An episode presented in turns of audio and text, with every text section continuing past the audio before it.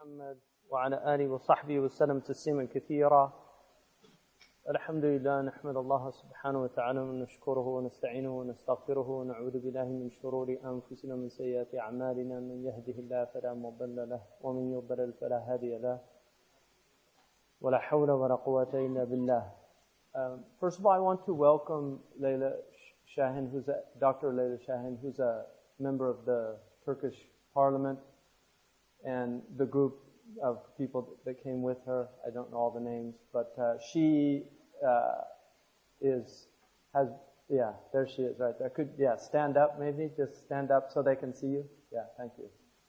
Um, alaikum assalam. So she uh, has been at the forefront of women's rights in Turkey, including religious rights uh, and helping restore the right to wear the hijab for women in Turkey. So she's been a very uh, important person for human rights in uh, in Turkey, because certainly religious freedom is a human right according to uh, Islam, la ikrah din, and also uh, to the Western system based on the United Nations. Um, 1947, I think it was, or 48, when they ratified the Charter of Human Rights. Religious freedom was at the forefront of those rights. Um, Bismillah ar-Rahman ar-Rahim.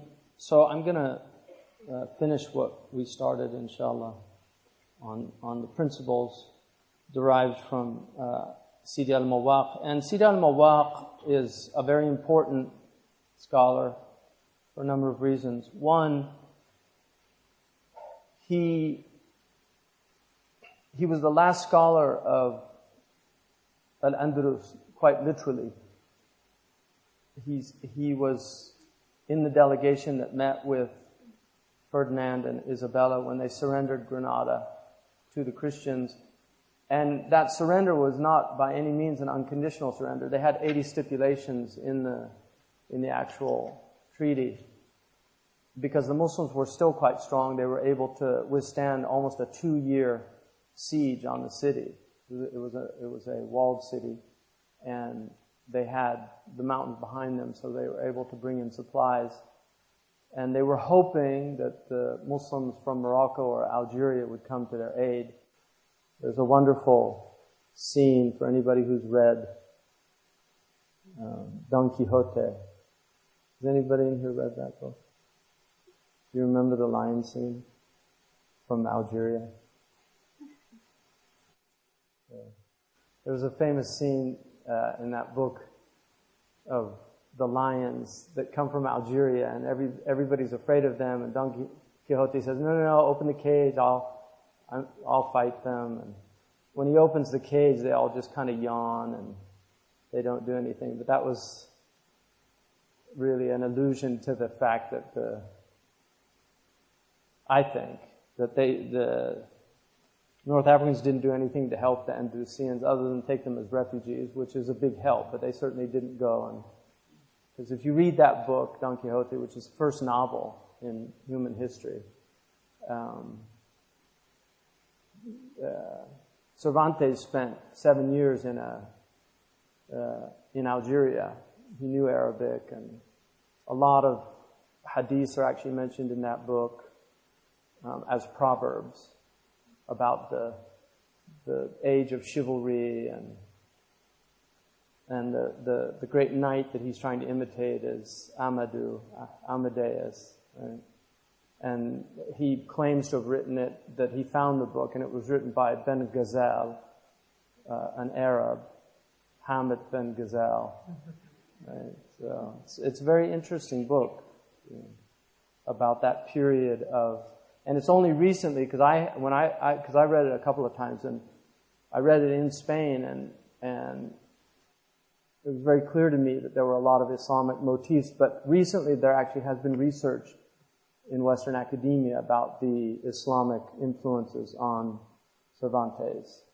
So, anyway, back to back to Sidi al-Mawaq. So Sidi al-Mawaq was in that last period. He, he's considered a authoritative Maliki scholar in both furu' and usul because fiqh is divided into furu', which is the branches, and those are the, that would be akin in Western law to what we call statute law. And then usul, which would be akin to constitutional law. So constitutional law gives you the frame by which laws are made. But the statute law are the actual laws that are made from within that frame or matrix of constitutional theory. So, um, usul al-fiqh is, is the theory behind the, the, the legislation. And then fiqh uh, is, is the actual rulings. And one of the problems with Islamic fiqh, uh, or, or one of the things that is problematic with Islamic fiqh, is that it's, it's, it's not, it's very difficult to implement it as statute law. In fact, the Ottomans attempted with Abdul Majid II when they did the Tanzimat, they attempted to codify Islamic law because the commercial law in particular was necessary in dealing with the Europeans who had codified legal systems.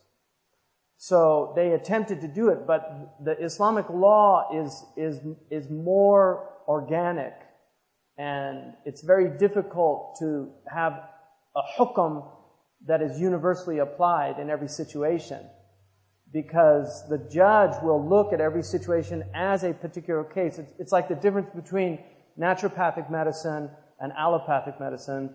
In, in naturopathic medicine, every case of asthma is unique.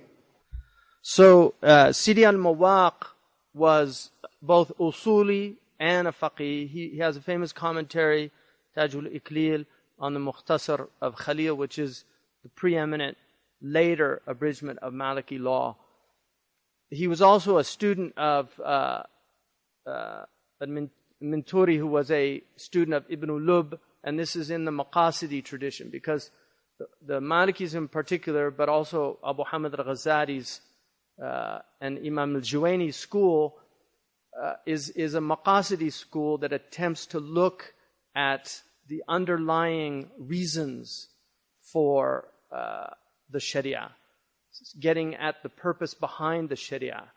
And so the maqasid are the aims and ends of Sharia, like what the Sharia is trying to do. And then you have the means to those ends, which is why ahkam can shift based on the maqs, the maqsad, the purpose behind it. And, and that makes it very difficult because it, it needs very creative legal minds to work within that framework.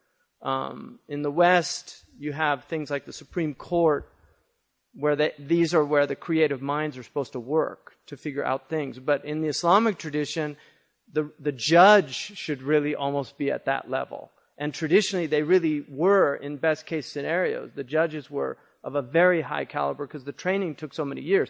In the West, legal training literally takes three years, which from a Muslim perspective is insane to give a person a license after three years to practice law would be considered madness in the Islamic tradition. In the Islamic tradition, you would have at least 15 to 20 years before you would get a permission to issue fatwas and to, I mean, to be fair, in, in the Western tradition, you know, it takes a while to get to the stage where you can actually uh, be uh, like the Supreme Court, where they, where they do issue those type of judgments because they're more like muftis, uh, with the exception, they're, they're, they're like a mufti and a judge because their positions become binding.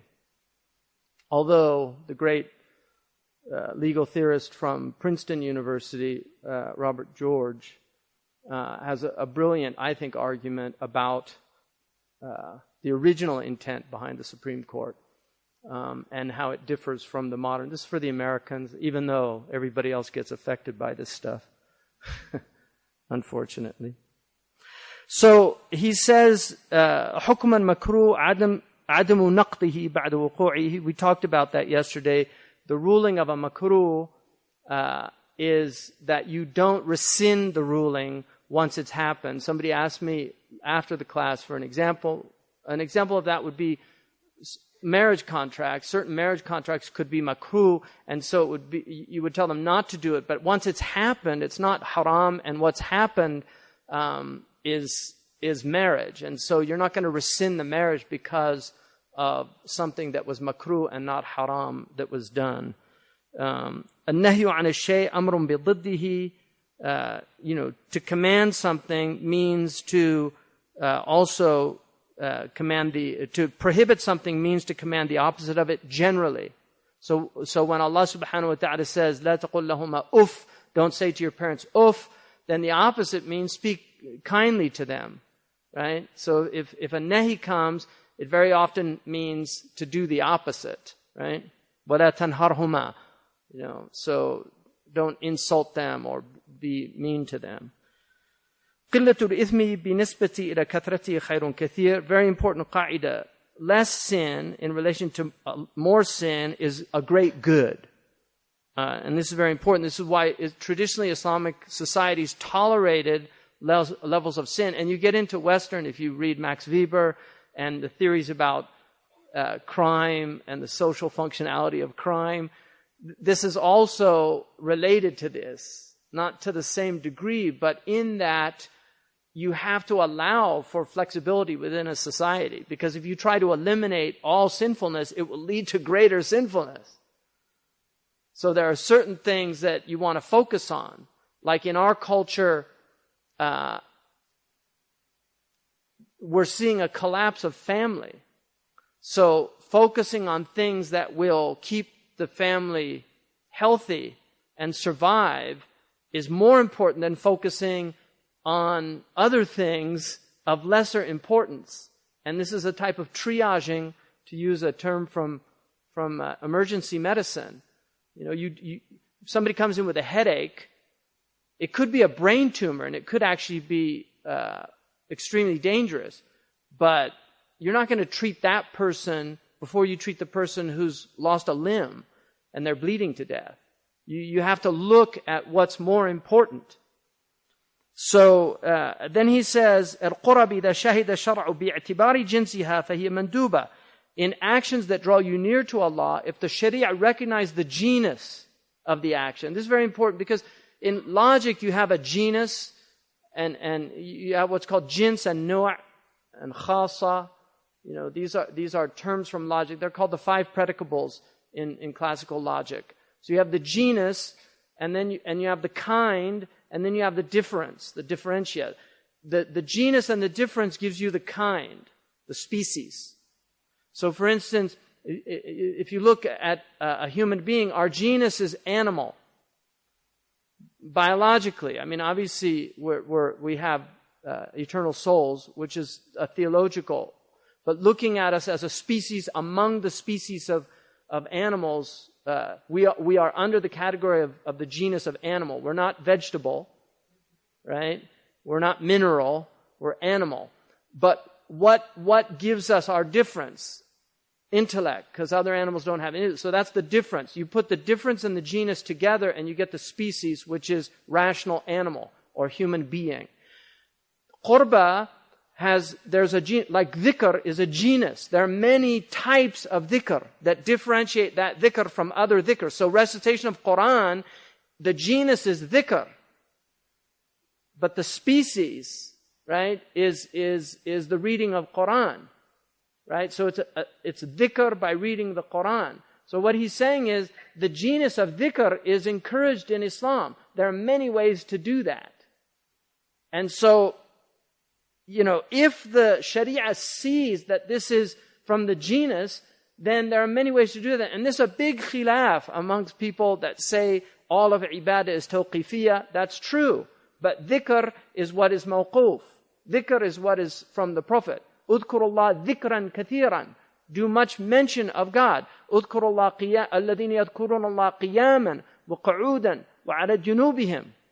They, they remember Allah standing, sitting, and reclining.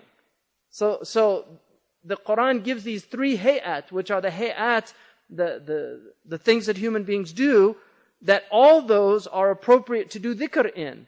So, now there, obviously there's bid'ah in dhikr undeniably. But generally, dhikr is seen as a good thing.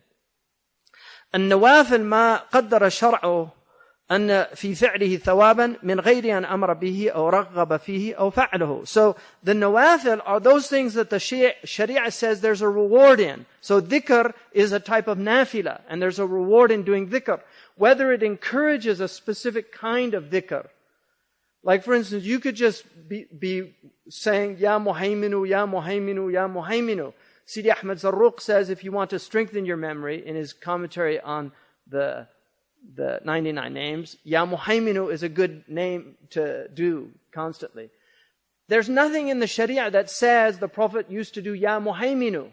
But the Quran says call on the names of Allah. And Al Muhaymin is one of the names. So it's permitted. Now there's certain names that people aren't encouraged to do a lot. Like you don't want to call Ya Mumit. You know, that's not a name that you really want to invoke uh, unless you've got some enemy in front of you. ya mumit. Amit, you know. But generally, it's not a name that you want, Ya mumit, you know. And I mean, you don't really want to call on that name as a type of invocation because it's one of the Jalali names. And anyway. ما اختلف العلماء في تحليله وتحريمه فلا يقال فيه حرام. If the ulama differ about its tahleel and about its tahrim, you don't say haram as a, as a am statement. The early ulama did not say haram. If you look at the early period, Malik, uh, and, and Abu Hanifa, they used to say things like, La yu'jibuni, I don't like it. Or, La yaf'aluhu an-nas. When Malik was asked about music, he could have said haram. He didn't. He said, La yaf'aluhu illa al-fusaq indana. It's something that the people that aren't very religious do it in our community. Right? But he didn't say haram because it's amr mukhtaraf fihi. Now, when the majority of ulama say something is prohibited and, and a minority say that it's, it's, it's, it's, uh, it's not, then generally the ulama tend to go with the dominant opinion because of the hadith of إذا اختلفتم فعليكم بالسواد الأعظم it, when you differ, be with the majority. وَيَدُ اللَّهِ مَعَ الْجَمَعَةِ the, the, the providential care of God is with the jama'ah. So, uh, so ما اختلف العلماء في تحريره والتحريم فهو مكروه ومن تركه أجر ومن فعله لا يأثم. So when the ulama differ about some say it's halal, some say it's haram, it takes the hukum of makruh. You'll get a reward if you don't do it, but you're not sinful by doing it. Very important qa'idah. إذا ظهر للمرء خلاف ما يظهر لغيره فيمتنع في ذاته ولا يحمل الناس على مذهبه. If it appears to a man something that uh, is uh, another comes to a different conclusion, he can not do it in and of himself. If he thinks something's haram, but other people say it's not, but he thinks it is, then he sh- he shouldn't do it himself. But he shouldn't force other people to follow his, his school. They said about Imam al-Ma'zari that his knowledge was so vast that he never actually uh, would attack anybody. Because he would say, maybe he's following the opinion of so and so. That's how vast his knowledge was, that he found excuses for people in, in, in what they did. مذهب المحققين أن كل مجتهد مصيب the madhab of, of the masters is that every مجتهد is correct in his اجتهاد الرد على قول ابن حزم أجمع على أن متبع الرخص فاسق that there, there's, there's a rejection of Ibn Hazm's claim that those who follow license uh, are, are, are uh, fusaq, you know, irreligious people. انعقد الإجماع على أن من أسلم فله أن يقلد من يشاء من العلماء بغير حجر أو حجر.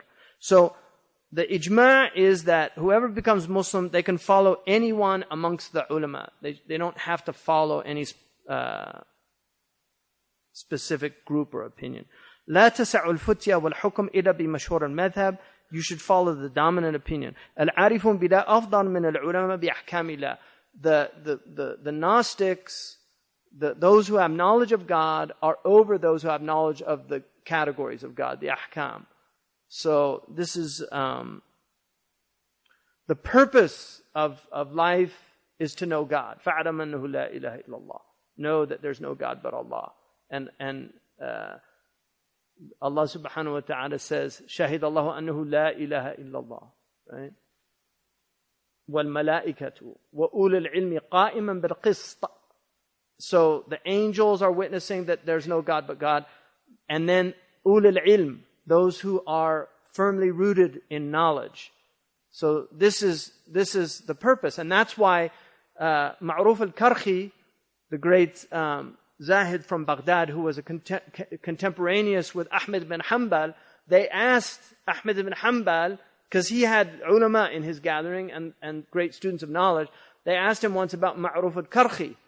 They said, هل نصيب من العلم? Does he have any knowledge? And he said, "Andur رأس العلم خشية الله. He has the, the whole purpose of knowledge, which is awful awareness in the real sense of awful. You know, an awe-inspiring awareness of God. So, in other words, he has the purpose of knowledge. إنما يخشى الله من عباده العلماء those who have khashya are the, the ulama. So that's the real alim, even if he's not very knowledgeable in the sharia. If he has real awe of God, then he's a, he's a arif. He, he's a alim billah even if he's not a alim bi ahkamillah. Because you can have a person who knows all the rules of sharia, but he's fasiq. He's, he's an irreligious person. And there are many in the history who knew all the knowledge, uh, but they didn't practice it. مخالفة الجماعة فيما أبيح لنا ليس من شيم الأئمة. Going against the group in those things that are permitted for us is not from the the habits of the, of the imams, of the leaders. In other words, you shouldn't go against the urf of a people in the mubahat. So if they stand up, you know, as long as the person doesn't want them to stand up, if, if the urf of a people is to stand or clapping, things like that, this is a'raf. If you, if you start going against these things, you create fitna in a community. And this is part of this book is written to end fitna right? And, and too many Muslims, uh, really, they want to just enforce their views, believing very often that they're rightly guided in these things, thinking that this is, this is what's expected. You know, we have to condemn these things. And they'll bring hadith to prove it. They'll bring verses of Quran uh, to prove it. But this is not the way of the, the ulama of our tradition. The ulama were very gentle in their amr bil ma'ruf and nahi an munkar. They weren't harsh with people. And, and then they also prioritized the triaging. What's more important? Uh, that, that people gather for, to, to hear a good lecture, uh, or that they don't clap. And if you, if you start rebuking them for clapping, maybe they won't come back again because it's like, what's that about? What's up with that? Is it really that big of a deal? But people make these things very big deals. And these are things that go under a'raf. They're customs and, and, and uh, norms, right? The norms of a people.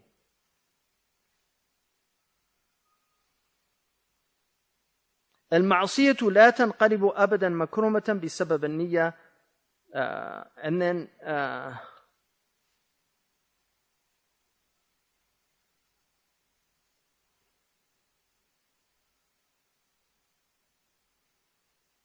So,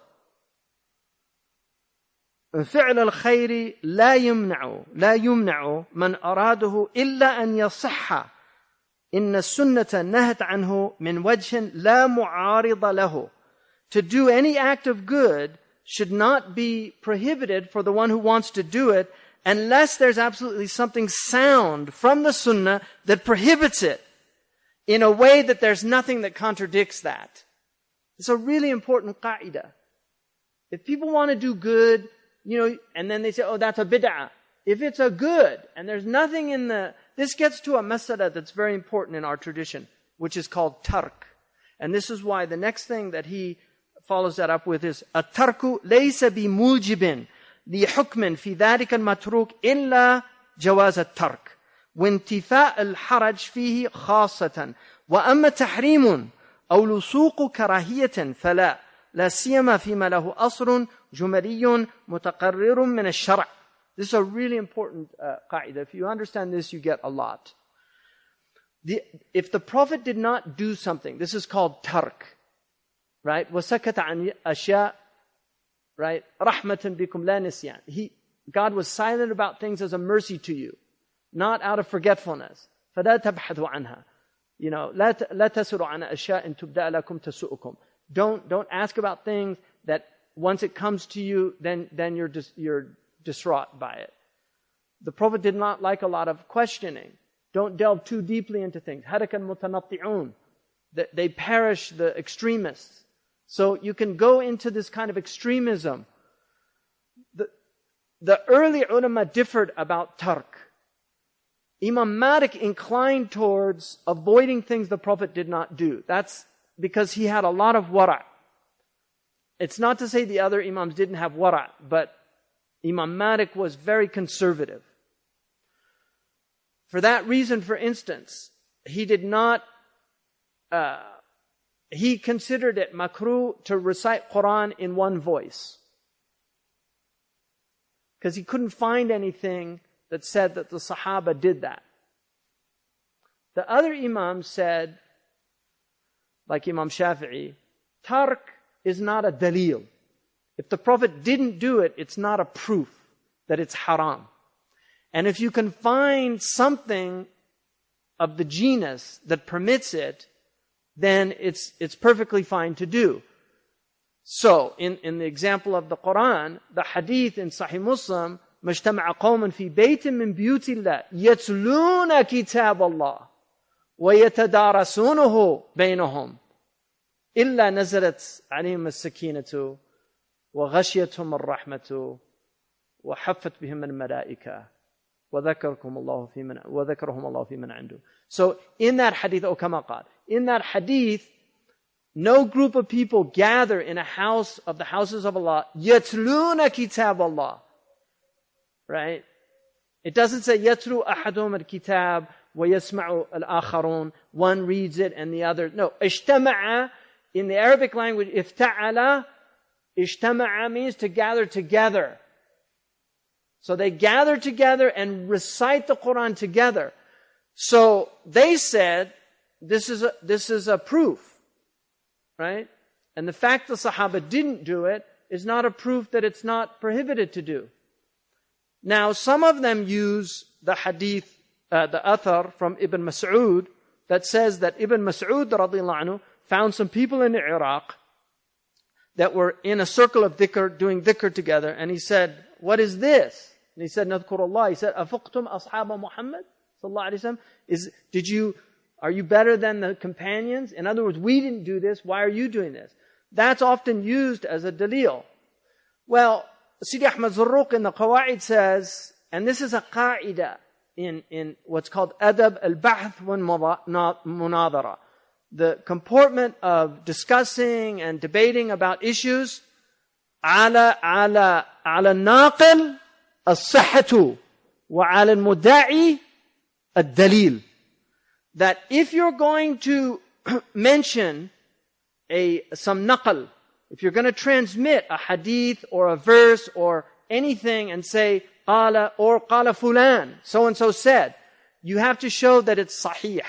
The attribution is sound. If you're going to make a claim, you have to bring a dalil, either naqli or aqli. There's two types of dalil. Dalil naqli, which is a transmitted dalil, or a dalil aqli, a rational dalil where you can prove it by reasoning that, that this is true. So Ahmed Zarruq says, bring the dalil of that because we're not going to leave a sahih hadith in, the, in, in Sahih Muslim that says that you can gather or the hilqud dhikr that because uh, Ibn Rabah said hilqud dhikr hilqul halali wal haram. That's true. The circles of dhikr are the circles of fiqh and learn. Like this would be considered, even though we're not in a circle, it would be considered to be dhikr because we're learning the ahkam of our deen, we're learning our religion. So this is the reward of doing dhikr of Allah, which is higher than sitting and saying subhanallah, alhamdulillah, which is good. Wa fi kullin khair. There's good in that. But the way of knowledge is a higher way of the two. So that's really important about tark. And Sheikh Abdullah bin Bayya wrote a really important book, Al-Mashahid min al-Maqasid, about this very issue, proving that tark, if it's understood properly, will resolve most of the conflict, the religious conflict in our community where people say that's haram. Because if it's a masada, if it's, it's a, if it's related to tark, then you can't, you can't use it as a proof against people. To say the Prophet didn't eat something doesn't mean that it's prohibited to eat. Now, it's true, Sahaba, when the Prophet, they brought him lizard, the Arabs used to eat lizard. In fact, the Persians made fun of them, calling them akratul bab, you know, the lizard eaters. Um, the Arabs used to eat lizard. Well, when you're starving, lizard will taste pretty good. It's, it's, it's like one of the Zuhad who used to eat really, really bad bread, and one of his friends came and he, he said, How do you eat that stuff? He said, By not eating it for several days. you know, you, it'll taste pretty good, right? So, uh, you know, I mean, I'll give you an example. And this is how we get spoiled. When I was in the Sahara, no bread. Now, in the West, most people do not eat bread on their own. They have to put butter on it, put something else on it, right? But if you haven't had bread for a really long time, bread on its own tastes really good. And that's, that's the idea behind it. So,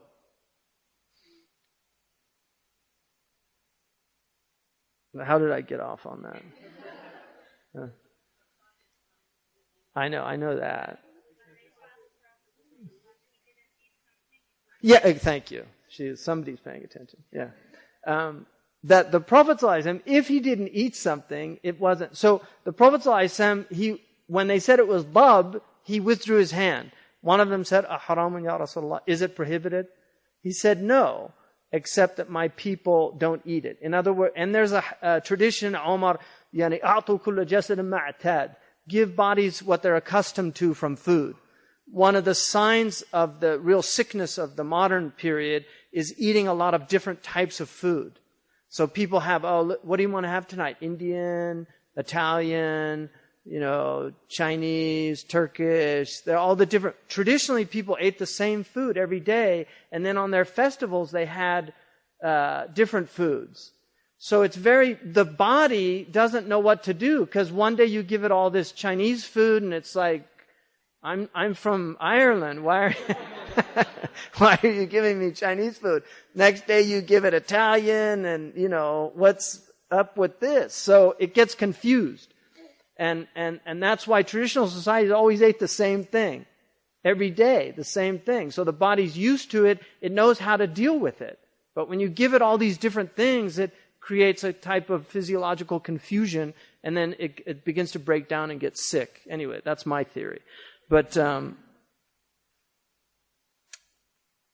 so the Prophet ﷺ did not eat uh, lizard. That doesn't mean that it's haram. Because there's no proof that it's haram. So if, if you go to, to China where they eat dog, now I wouldn't eat a dog. But Maliki said it was makruh. In fact, You know, Abu, uh, Imam Shafi'i has a proof against. He said, "إذا النفس تعفه." If if the if the self considers it foul, then it's prohibited to eat. So he, he would say like snails, you know, escargot, the French eat snails. He would say, you know, because most people, you talk about eating slugs or snails, they just like feel sick. Now they're trying to convince people to eat insects. You know, have you seen this latest movement to eat like um, yeah crickets and things, good protein and you know. But people people generally don't like that. But some people like things. Now cats, it's too far because cats, you know, Chinese culture, some Chinese eat cats, which I think that's fitra gone wild. Yeah, because cats, you should not eat a cat. Trust me. You know, And I don't think you should eat a dog either, but um, the Malikis did permit it because Imam Malik would not prohibit something he could not find a clear dalil for. So he said it's makruh. Even khinzir al-bahar, which is what we call the porpoise. You know, porpoise is from a Greek word which means pig. So it was called the pig of the ocean because it has a snout. And it's related to the dolphin. They're from the same family. The dolphin is called dukhas or dolphin. They asked Malik about eating porpoise, right? Khinzir al-bahar. And he said, Antum sammaytumuhu khinzira. You know, you named it pig, so I wouldn't eat it, you know, just because Allah haram al-khinzir, you know, so even if it's khinzir al-bahar, don't, don't eat it, right? And I, and I would not eat a, a porpoise. They're like our cousins, you know, they, they're probably down there discussing what's real and what is not, you know, right? they have huge brains, right? Porpoise and dolphins. But everything from the ocean is permitted, right? Yeah. Uh, so, um, كما ترك السلف الأول الحديث المروي غير معمول به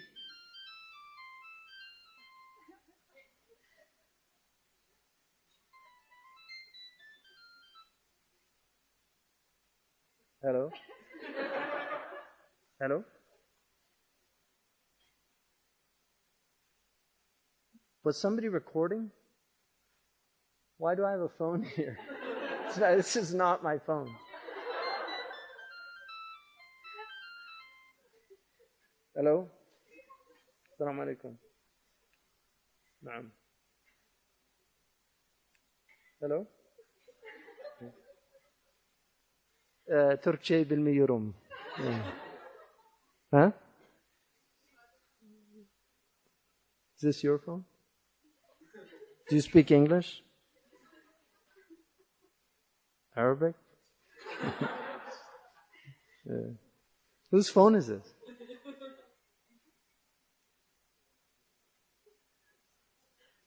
Oh. Oh, it's not? Okay. Well, that's a case for minding your own business, right? So, just as the Salaf would leave a hadith, غير معمول به. This is really important. Malik left many hadith that were absolutely sahih because he didn't find anybody practicing them. And he didn't feel comfortable taking a hadith that nobody practiced because these are the tabi'een. He had 600 teachers from the tabi'een. They studied with the, the sahaba. And he said that if it was a practice, it surely would have been implemented. And one of the proofs of the people of Medina about this was if the imam fell from the, if the muezzin fell from the minaret, everybody would have been talking about it. So if the Prophet emphasized something, it would have been widely known. So he would leave hadiths that were solitary that he couldn't find action on. I'll give you one example of that. It is absolutely sahih that the Prophet said, not to fast on Friday. He found all the people in Medina fasting on Friday as a virtuous day to fast. And so he said, I'm not going to take a solitary hadith that is only probabilistic when the people of this city who were with the Sahaba are fasting on Friday as a virtuous day to fast. And so he said, he, and this is why his had, the, the hadith is not, you know, everybody says, إِذَا صَحَ الْحَدِيث فَهُوَ مَذْهَبِي. If it's a sound hadith, this is what I follow. That's not a, a, a, a categorical statement. That statement has to be uh, constrained by other considerations. Because if you, if every sahih hadith was taken, you would have a lot of confusion. Because some hadiths contradict other hadiths, and either they try to find out how, if it's abrogated or abrogating, if it's, and that's the case, like in camel, doing, um, you know, wudu from cooked food, which was initially uh, something that the Prophet did.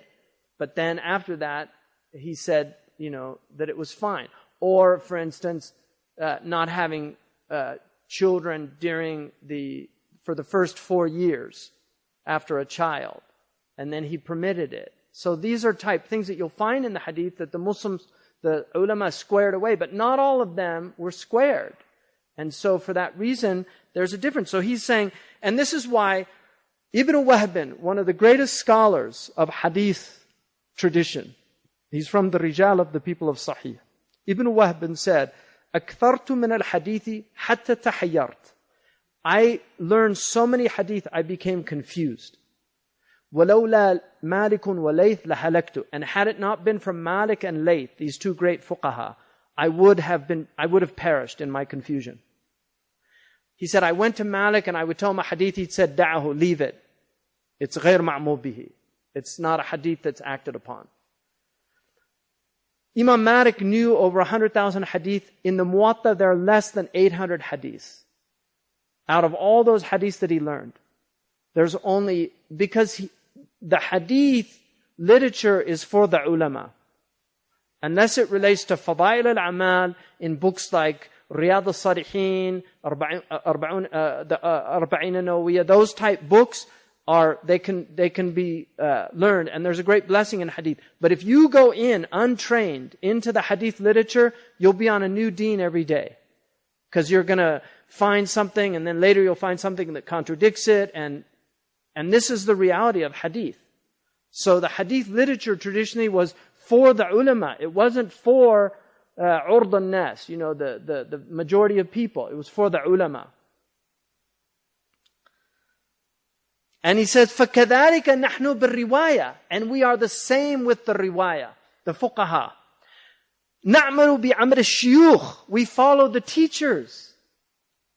وَنَتْرُكَ الرِّوَايَةِ So if our sheikh is, says something, then we follow that. This is for the, the at the level of, of before you're a mujtahid. If you're a mujtahid, then you don't have to. But if somebody is less than uh, the rutbah, the rank of ijtihad, then they follow what the ulama said about these things. Or else, and this is why the hadith, the hadith is, is, uh, the hadith literature is vast because the early period they collected everything and they wanted to ensure that nothing was lost. But then they left it to the fuqaha to sort it out. And so the muhaddithun are called sayadila. They're the, the, the, the pharmacists and the fuqaha were called the doctors. You don't want the pharmacist prescribing the medicine because he doesn't know how to prescribe. What he knows is, is whether the medicine is uh, useful or not. So the muhaddith is a, a, a Saydali. This is the metaphor that our ulama used. He's a Saydali. He, he says this is sahih. But the faqih looks at it and says, this is for prescription. Right? Or not. Very important distinction. So he said, ولا أو نذكرها على أن نسلمها ونحن في ساعة من مخالفتها. Or we can mention it and recognize that we can actually disagree, not disagree, but act uh, opposite of what the riwayah is saying. This is high knowledge. أو نفصح بالتأويل عوضا من التصريح بالنص الصريح. Or we can uh, we can express in nufsihu bitta'wil, we can express an interpretation or articulate an interpretation uh, in exchange for whatever the tasrih of the nafs is. So we, we make a ta'wil. So ta'wil is to take, go from the literal to another type of meaning when, when the literal is, is something that doesn't, it's not working out. And there are many examples of that in, in, in the, uh, in the tradition.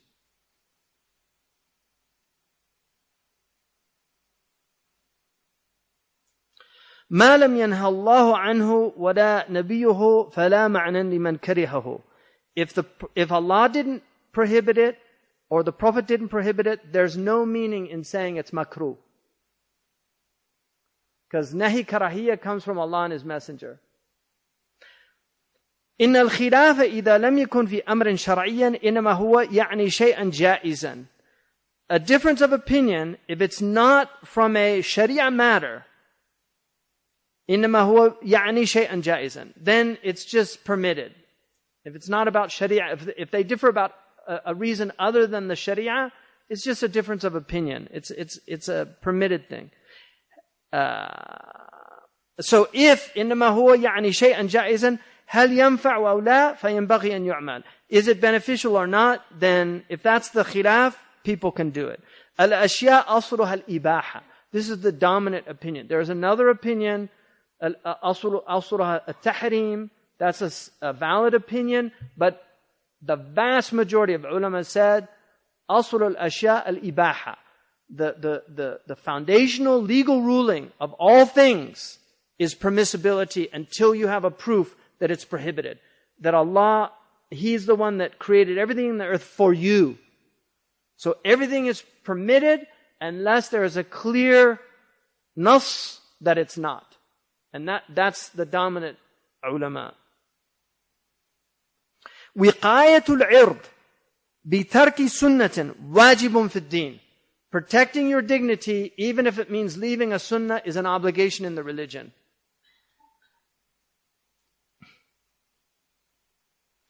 ظاهر الأحاديث أن رسول الله صلى الله عليه وسلم كان يرشح للصحابة ما يأتون في مستنبطاتهم من عمل الخير.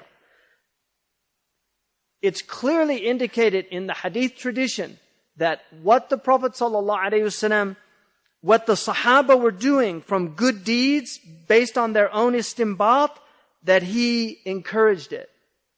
So when he would see them doing something good, he would encourage it. ليس كل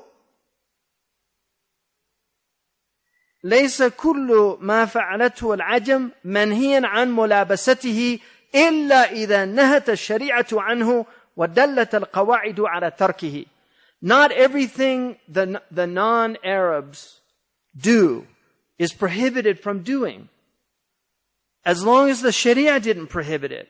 Or the qawaid, the principles that we have don't indicate that it should be avoided. This is really important because there are hadiths that say don't follow the ajam, don't do what the non-Arabs do.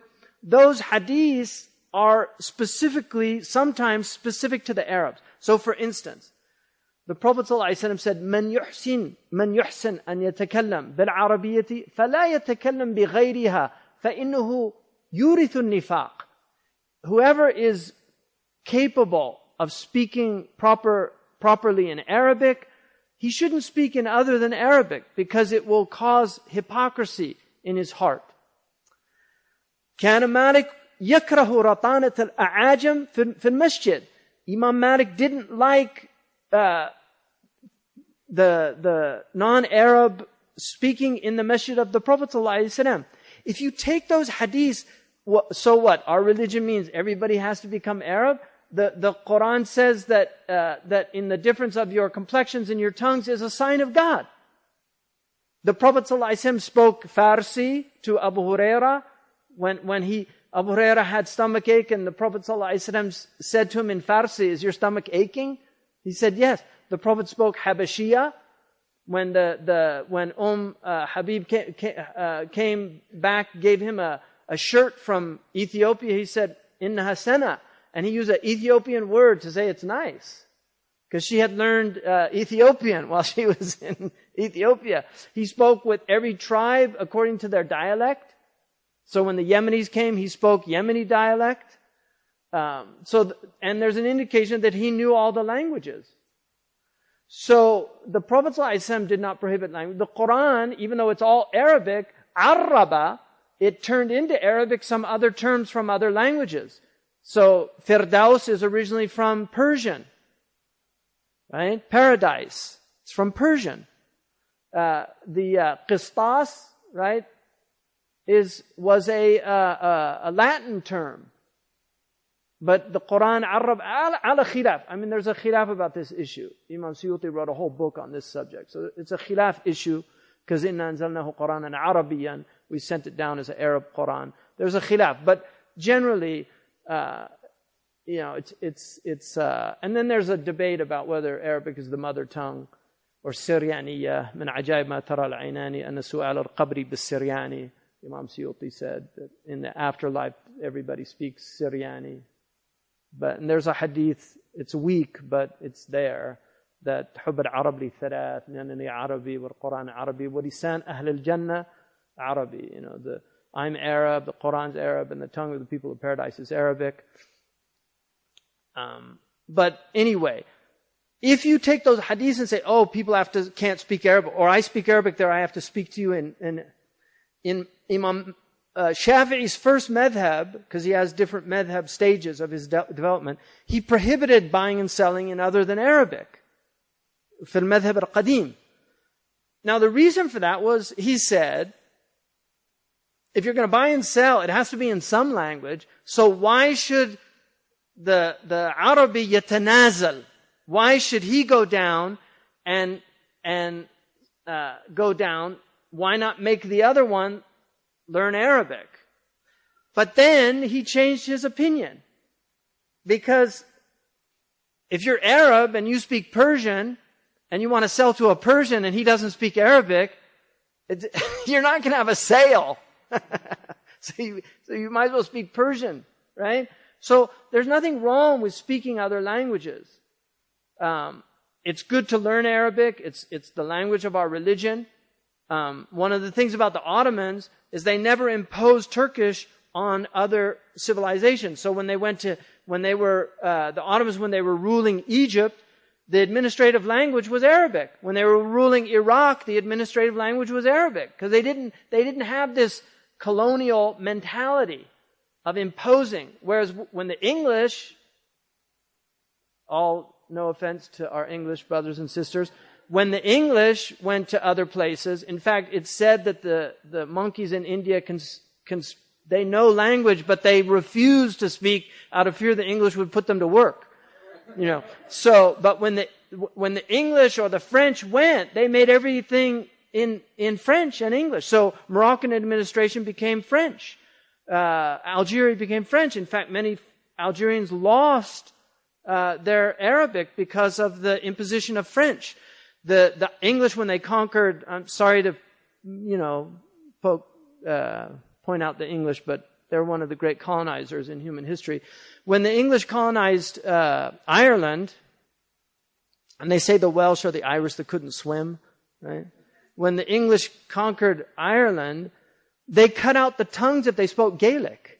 So Irish people whose original uh, language was Gaelic don't speak Gaelic anymore except in few areas. They're trying to revive it like they've revived Welsh in, in Wales as a language. But they lost their tongue literally for speaking Gaelic.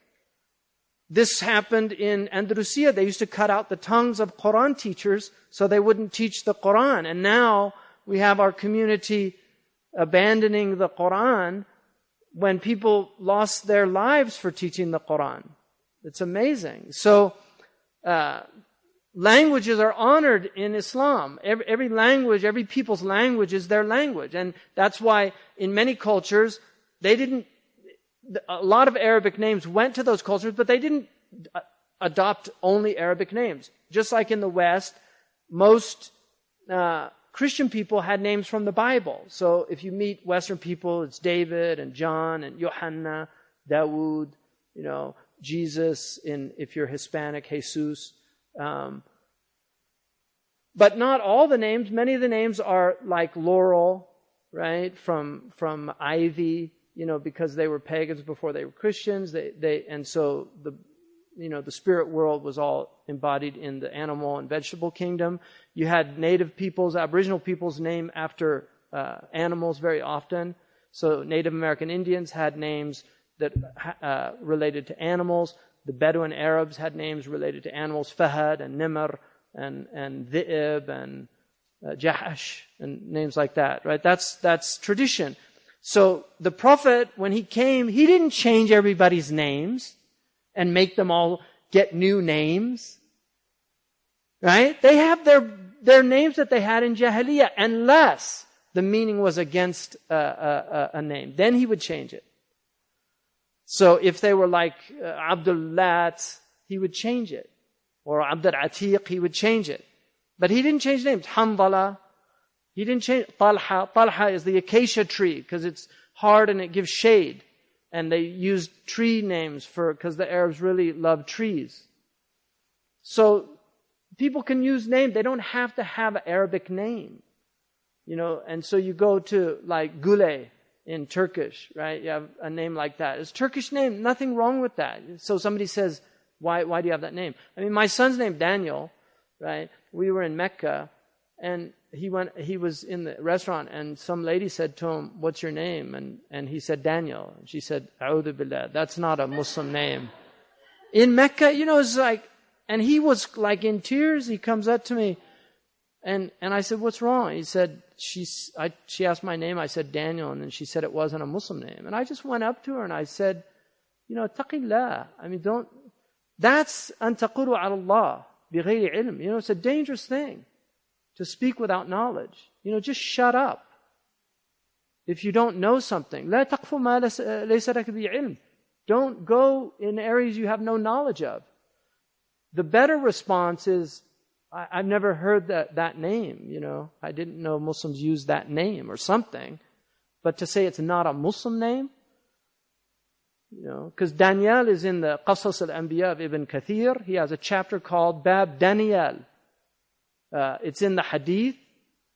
The uh, Indian and Malay Muslims use it as a name for their children, right? It's the reason Arabs don't use it is because it's a very common name amongst Arab Christians, and they don't want to confuse traditionally their uh, their children with the Christian children, right? So that's fine. That's urf if you want to distinguish yourself.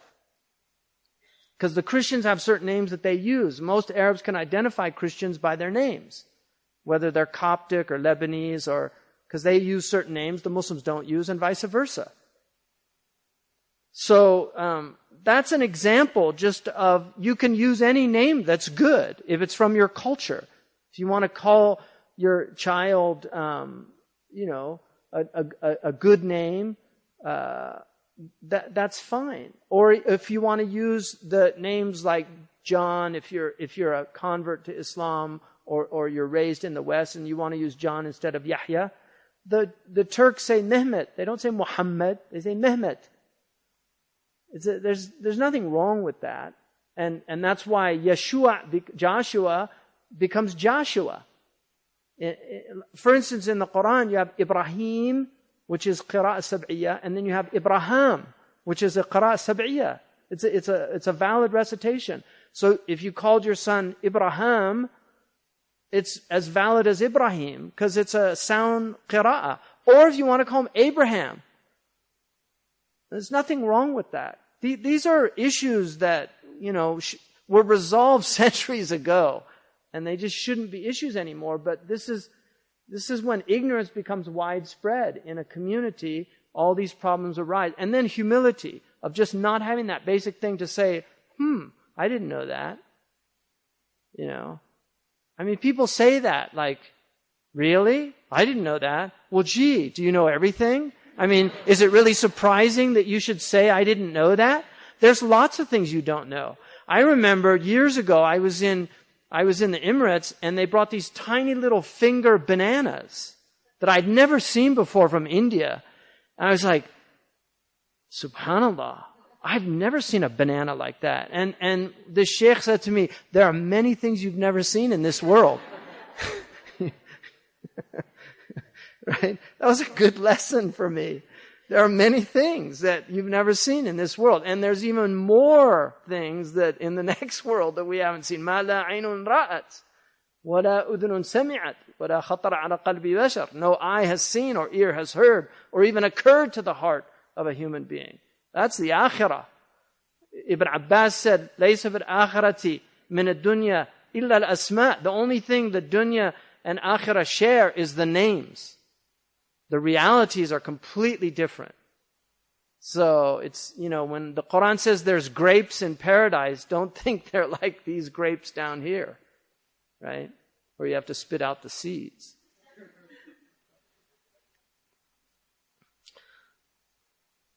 So that's important. And then dress also.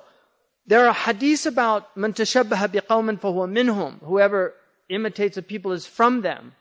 And so one of my teachers, Abdullah at-Talidi, who was a student of Sheikh al-Ghumari, and I actually have ijaza from him from Morocco. Sheikh al-Ghumari was very rigid and strict about things, and he wrote books. Sheikh Abdullah has a book, Al-Istinfar uh, fi Ghazar al-Tashabbuh bil-Kuffar, like calling people to fight the ghazwa of not imitating the kuffar. And that's his book. And it's all these hadiths. It's a litany of hadith about not imitating non-Arabs, about don't dress like the Ajam, and don't. Sidi al-Mawaq said all of the hadith that relate to not imitating the Ajam are specific to the Arab. They have no relationship to Ajam that become Muslim. So this idea of not dressing like, you know, and then you see converts who suddenly put on a robe and a, and a ghutra, you know, thinking that this is Islam. There's no dress of Islam. There is no dress in this religion that is specific to the religion. The Prophet ﷺ wore a Habashi uh, uh, shirt. He wore a Roman shirt. It was a Romani, qamis Romani. It was, it had narrow sleeves. He wore a Yemeni uh, uh, red striped uh, jubba that one of the Sahaba said, I never saw anything more beautiful than the Prophet in that red striped jubba, sallallahu alayhi wasallam. So he was international in his dress. He didn't wear anything specific to indicate. Now he did wear a turban. And he did cover his head, but he also went hasir al-ras to show that it wasn't haram not to cover your head. The Andalusians, the urf of the Andalusians was not to wear anything on their head. So the Andalusians did not, in Mauritania, the Mauritanian urf for the men is not to wear anything. They have the turban wrapped around their, their neck, and then when they go out in the sun, they put it on. Sheikh Abdullah bin Bayya, all the time, he just, pull, right when he gets inside, he pulls off his turban and he puts it uh, down. Right? So the turban, undeniably, is, is uh, it's arguable that it's from the Sunnah. There's a khilaf about it, but it's arguable. But, let me give you an example. The Maliki said, it's only Sunnah if you do it with tahniq. So you have to do the turban wrapped under the chin, because that's the way the Prophet ﷺ wore his turban, with a du'aba, wearing a, like the way Jama'at Tabligh puts down the, the, and has two, they have two coming out. The Prophet did that. But he wore it under his, his, uh, his neck. And this is why the Muhannak was the alim who had the tahniq. He reached a level and he started wearing the turban with the tahniq. So, Uthman Danfodio says, if it doesn't have the tahniq, it's not sunnah. So if you put a turban on your head, it's a turban, but it's not the sunnah turban. That's his opinion. Other scholars didn't go by that. So these are khilaf issues.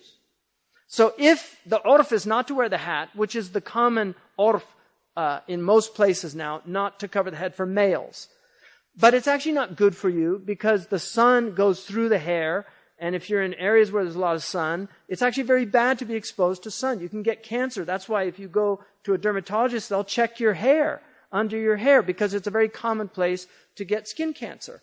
And we know now that, that exposure to the sun is, is, except for very small amounts to get your vitamin D, you know, like 10 minutes a day maximum. But other than that, it's not a good thing to be exposed to the sun. And people that have a lot of sun exposure, they wrinkle quicker, uh, they have a lot of uh, skin problems, especially if they're from northern climates. So traditionally, people covered their hat, their head in both male and female. Now, male, female coverage is the urf of the Bani Adam. I mean, women have covered their head in every civilization, except for Aboriginal peoples who usually wore very limited. They didn't, they didn't have textiles, so they didn't make cloth. You know, most of them wore uh, skins and things like that. Aboriginal peoples and uh, the the elite who have always uh, not done those things. But the Byzantines, the Byzantine women, covered completely, like a lot of uh, some of the areas in the Gulf, the modern uh, Gulf Arabs, where they cover even with the niqab. That was a Byzantine tradition. Uh, and Marshall Hodgson argues that it actually was adopted by the Muslims from the Byzantines because it was the elite women that covered their faces, not the common women. And historically, uh, in the Muslim world, it was the elite women, which is why on Hajj they're not allowed to cover their face because it was something that distinguished the wealthy from the poor. So the women on Hajj weren't supposed to cover their face. Um, and that's a khilaf issue. I don't want to get into that because some madhabs say that the face is awra. The majority uh, is not. But there are some of the ulama that said the face of a woman is awra, she should cover her face. It's a weak opinion, uh, traditionally. And then they say the fasad zaman, a relative uh, hukum about fasad zaman, because there's an argument that every zaman outside of the prophetic period is was a corrupt period. Wallahu ta'ala a'lam.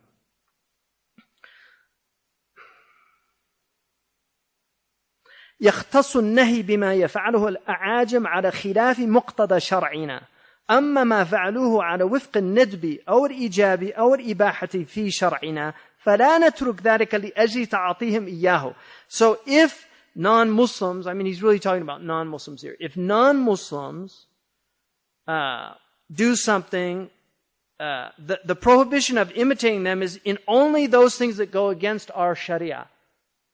As for what they do that is either encouraged or an obligation or permitted in our Sharia, we don't leave it because they do it.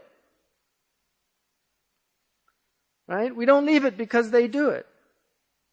ينبغي للمتورع أن يتورع في خاصة نفسه ولا يحل له ولا يجوز أن يحمل عليه أهله وعياله the one who is scrupulous in his practice should only be scrupulous in what pertains to himself.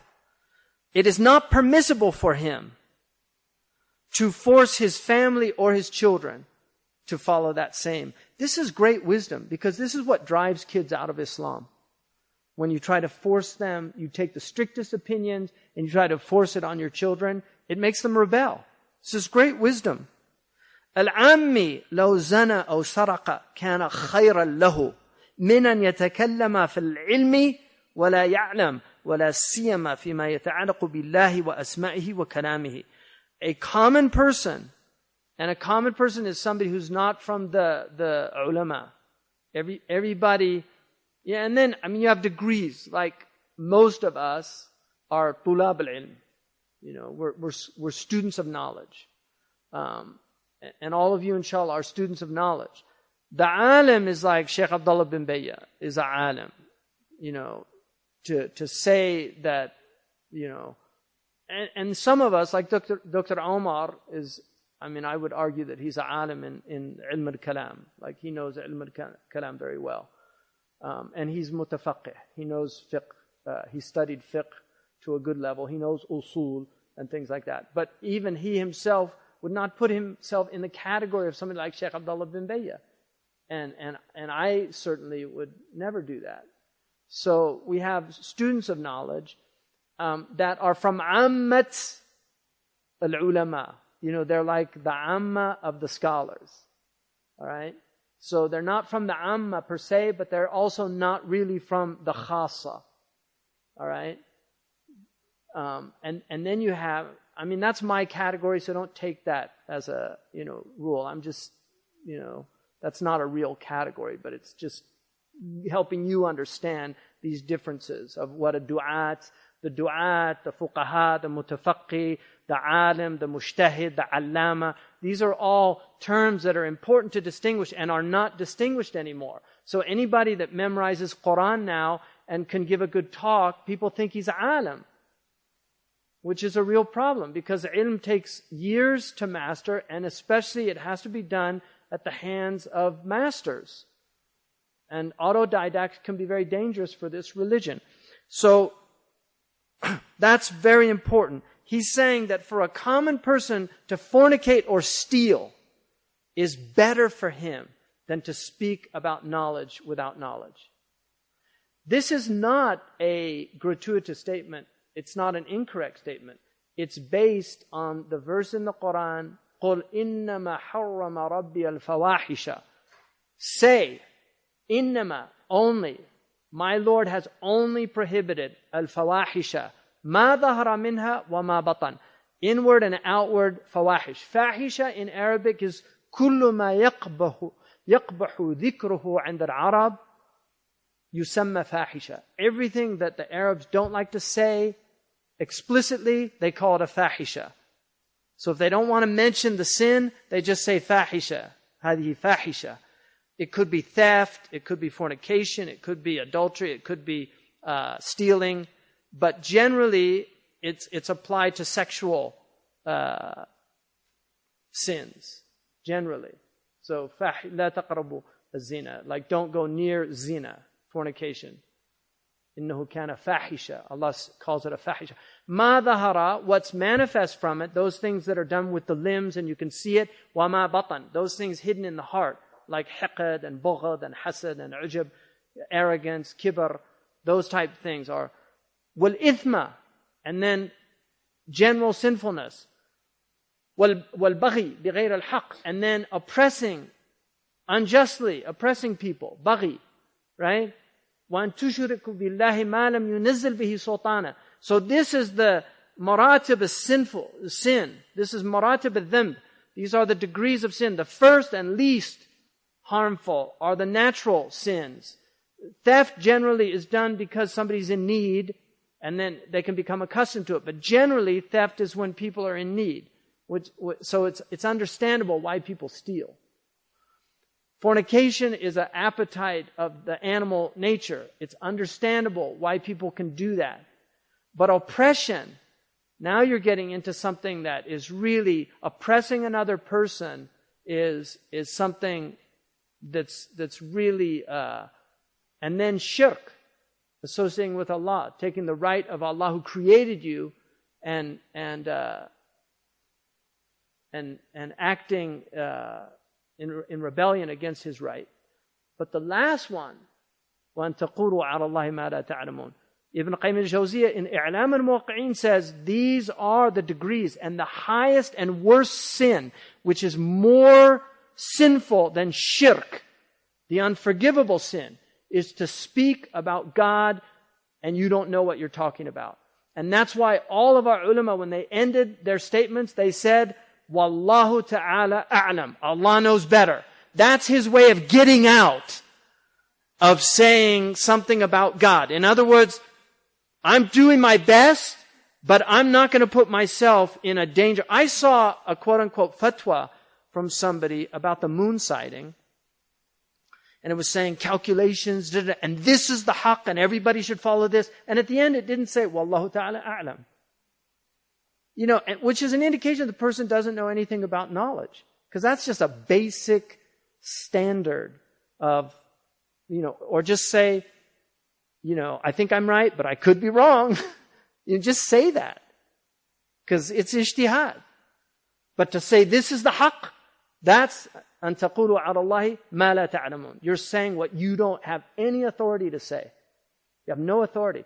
And this is in his asma, in his sifat, in his ahkam, in all those things that relate to God, in his in the deen itself. This is why our ulama didn't like to say haram. They would say, لا يعجبني. I don't like it. You shouldn't do it. دعه. Leave it.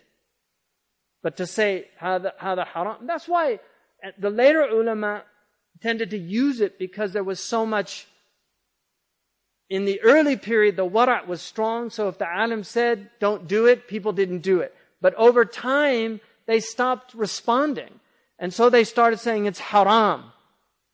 They, they got more assertive to, to, because they were, you know, and they genuinely believed it was haram. But I think that early period needs to be restored because haram doesn't mean anything anymore. And so everybody's now in danger of their of perdition. I mean, they had a fatwa from a leading Muslim institution that seeing the film Nuh is haram.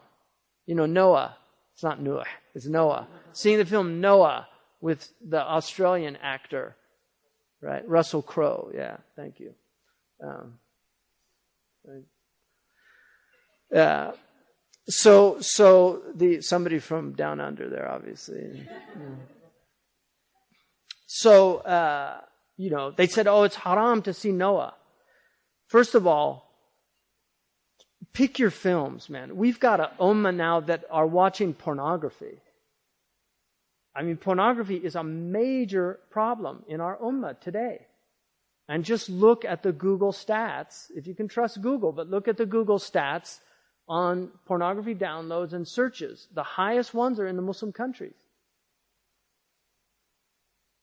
And this is a real crisis in our community. So, I mean, maybe they'll go to Noah and have Toba, you know, afterwards. I wouldn't see it. I don't want to see it, but I'm just saying, like, pick your films, you know. Either say they're all haram, you know, but this is, this is a problem because, you know, people now it doesn't mean anything. Your 18 year old kid in the Muslim world, they're not going to listen to that fatwa. It just becomes abath. Doesn't, becomes meaningless. So they hear haram, it doesn't mean anything. You know, I heard, uh, Sheikh, Sheikhna bin Bayya, the brilliant son of Sheikh Abdullah bin Bayya. Sheikhna said, you know, he heard one of the du'at in a, on TV saying to, telling the parents, giving them advice, don't say aib to your children about things. Tell them haram and halal. Don't say aib. You know, we have to get rid of this whole cultural thing and this is deen of Allah and that is really uh, not understanding the importance of urf and social regulation. Because people will not do things out of shame from society right? Inna Allah uh, yaza'u bis sultan ma la yaza'u bil Quran. God will pro- prohibit things with the, the government that he doesn't prohibit it with the Quran. In other words, the, the, just out of fear of being punished by the government, people will not do something that's haram, whereas because the Quran says don't do it, they'll do it. The human nature. So the social regulation is very important to say this is aib. Aib. It's better than saying in many instances it's haram. Because if they do it, at least they, they, you know, they know it's aib and they'll hide it. But if, if, if you say it's haram and then they do it, they, that, had intihak. It's, it's, degrading the, the hurma of God, the sanctity of the deen. So unless it's absolutely haram, we should avoid that word. Because we need to retrench. We need to, to see what we're up against. We have a tsunami of sinfulness out there, and we need to choose our battles. Right? So we have to get back to the kaba'ir, because people are doing kaba'ir now. And the sagair will be forgiven, either shtunibat al kaba'ir. The hadith says that Allah will forgive lesser sins if the major sins are being avoided. And so focusing on major sins and just not putting all that attention, everything's haram, so people get fed up. Uh, I, I, I can't do this. It's too hard. Islam. Like Azhar Usman said, it's not Islam, it's is hard. Right?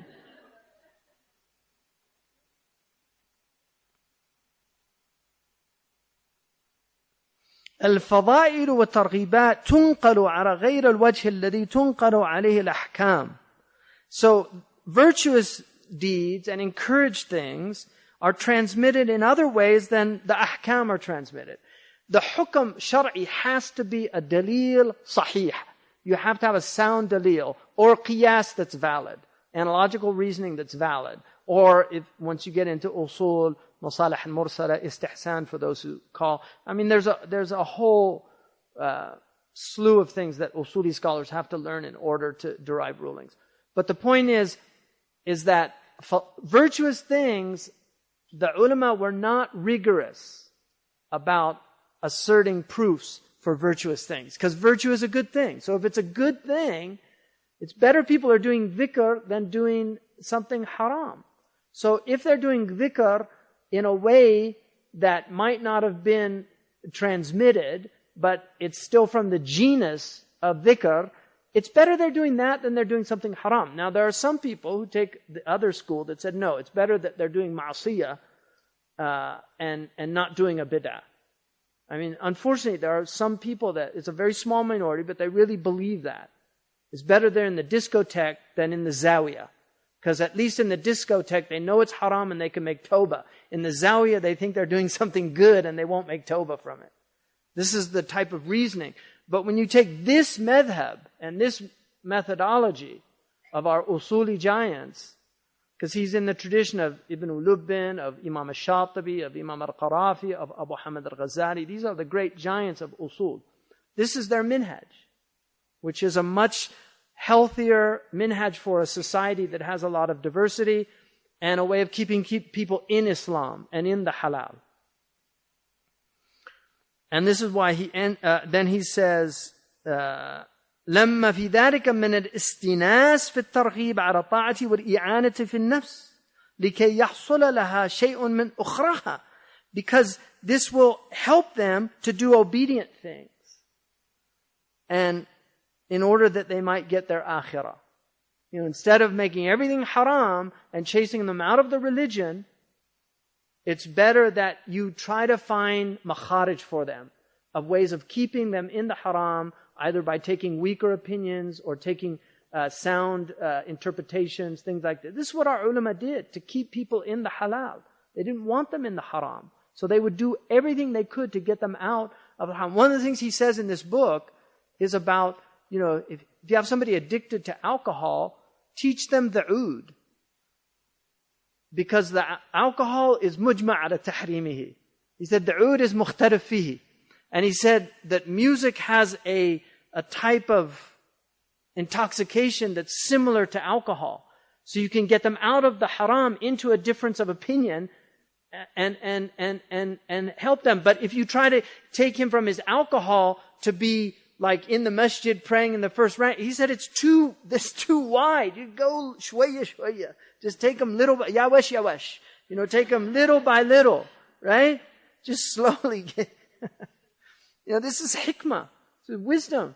The Prophet was very gentle with people. He, he, he took them slowly. He didn't take them all at once. I mean, they were drinking alcohol. Look how long it took for alcohol to be prohibited. Because if had he brought all the ahkam at once, they wouldn't have become Muslim. It's too much. So he had to strengthen their iman. You know, so if somebody comes into Islam, don't force them into all these things. I mean, I had a case, I'll give you a personal example. There was a, a lady who became Muslim with me, and the first thing she asked about was makeup, because she had been told that it was haram. And I just said to her, no, don't worry about makeup. It's not important. It's fine. Wear your makeup, right? People who heard me, some of, some of the, billah, you know, he permits makeup and you know, she ended up leaving Islam. I asked about her, and I was, where's that lady? And they said, oh, she left Islam. I said, why? And they said, because they told her that she was now in fornication because her husband wasn't a Muslim. And she just left Islam. It's just amazing. You know, these people have no fear of God. You know, no fear of God. I had another case of a woman who called me and she was, she had become Muslim. She's a very highly educated woman. Her husband was highly educated. She called me because somebody gave her my number because she was being told she had to leave her husband because they were no longer validly married because he wasn't a Muslim. She loved her husband. She had kids with him and, and so she, she called me and I told her, no, you don't have to leave your husband as long as he's not opposing your Islam. You can stay with her. Six months later, he became Muslim. You know, now I wouldn't have known that had it not been for Sheikh Abdullah bin Bayya. And it's a weak opinion, but in this age, that's, those are the opinions that you need to keep people in the fold. And it's an opinion on Ali ibn Abi Talib, you know, which, which has, uh, the chain is, is, is uh, sound. So, you know, the, the, the, but it, this is, it's better to say, I don't know, or, you know, and then he finally, uh, a few more things. Madhab al-Sufiya. Now, when they say the Sufiya, don't think of what we call Sufis today. Like at, you know,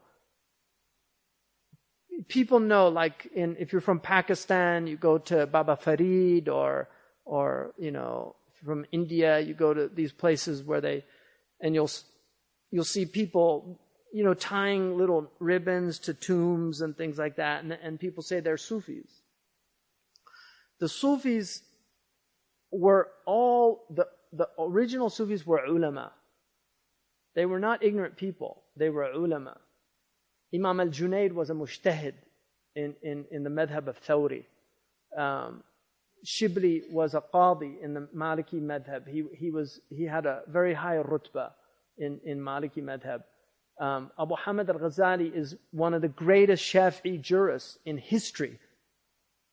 I mean, these were great ulama. They were usuli, they were mufassirun, uh, you know. So this idea now of the ignorance that's widespread in our community, and you have these uh, ignorant people that call themselves Sufis. That's fine, you know, whatever. But that's not what he's talking about. When he says madhab al-Sufiya, he's talking about the ulama. And they were generally the strictest. The Sufiya were very strict about ahkam, but they were easy on other people. That was the difference. In themselves, they were extremely strict, but with other people, they were very generous and, and would find uh, makhraj. So now it's the opposite. You'll find that they're very uh, easy on themselves, but they're also easy on other people generally. And and I don't, I'm not gonna, you know, bash people that go under the name Sufiya if they if they want to call themselves that or something. I mean, I, you know, had a lady who, you know, she, she was like just on the fringe of Islam, and um, you know, and she told me I'm a Sufi. You know, it's fine. Alhamdulillah. I'm happy for you. Well, I'm saying, no, you're not. Billah. Your Sufis are, where's your hijab? Sufis would always wear hijab. You know, this is the other extreme. So you have these two extremes in the community of people that just speak ill of the Sufiya. Ahl Sufiya, uh, Maulana al-Rumi was, he was a great scholar before he was a, a you know, a poet. He was a great scholar. He was well versed in the ulum al He was he he transmitted hadith, muhaddith. He's in the chains of the muhaddithun of his time.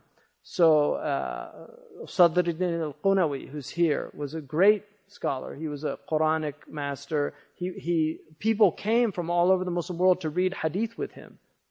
You know, he was a master of hadith. So this whole idea that these people weren't the ulama is wrong. They were ulama.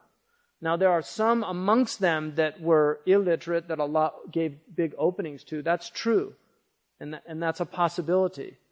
Um, but generally, the vast majority were great scholars. So he says, مذهب الصوفية أن ما هو من باب الأعمال إذا كان لا يناقض حكما شرعيا بل ذلك في باب القرب المندوبة وشهد الشرع باعتبار جنسه فإنهم يأخذون به ولا يلتفتون لصحة أصله so the madhab of the Sufis, if they find actions that are not contradicted by a Sharia ruling, and they're from the qurab and mandubat, they're from things that get you closer to Allah, and the Shara recognizes the genus, they take those things and they and, and they're not concerned about whether the asl is sahih or not. That's a madhab. You don't have to follow that madhab, but it's a valid madhab. It's a valid madhab because these are ulama. They're, they're not talking about ignorant people. They're talking about scholars. That was their opinion. ما أدى من الوسائل إلى طاعة فهو طاعة. What ma'adda min al wasa'id. So those things that are means to an act of obedience are an act of obedience. So for instance, in order to recite the Quran, you have to learn the Arabic script. That's a means to an act of obedience. So the, the actual learning of the Arabic script is an act of, of ta'ah, of ibadah. So the means to an action is, has the hukum of the action itself. If you're doing it to get to uh, an act of obedience, and you can't get there without it, then it itself is an act of obedience. Now this last one is very important. I want you to reflect on it. جميع الأغيار والأنوار والمقامات والأحوال والدنيا والآخرة والنعمة الظاهرة والباطنة لا تلاحظ شيء لا تلاحظ شيئا من ذلك ولا تركن إليه ولا تعتمد عليه بقية أو ذهب فإن ذلك قادح في إخلاص التوحيد It's an amazing statement. all of the things that happen to you, lights that might come to you, the illumination is what the, the, the qawm called barq. You know, you, you get these flashes of, of illumination that can happen. Maqamat, all these stations. Ahwal, going into ahwal. Uh, والدنيا والآخرة, world and other world. والنعم الظاهرة والباطنة, and blessings, outwardly and inwardly. لا تلاحظ شيئا من ذلك don't look at those things like this is what it's about.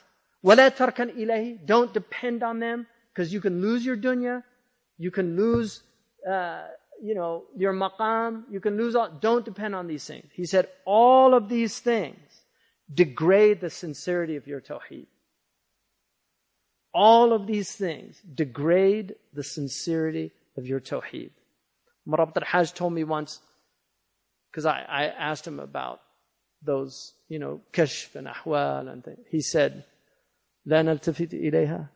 He said, we don't consider those things. He said, نعبد الله لأنه قال اعبدوا ربكم. He said, we worship Allah because He said, worship us. Whatever gifts He might give us in that worship, that's His that's His affair. It's not our affair. We don't worship Him for the gifts. We worship Him just because of the gift of life and that we that we're commanded to worship him. Simple as that. Alhamdulillah. 15 minutes? That was 15 minutes ago? Yeah okay.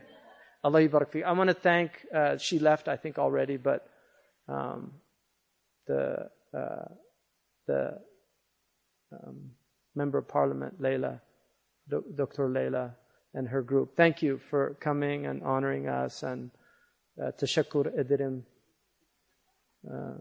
so, subhanakallah wa bihamdika, ashhadu an la ilaha illa anta, astaghfiruka wa ilayk.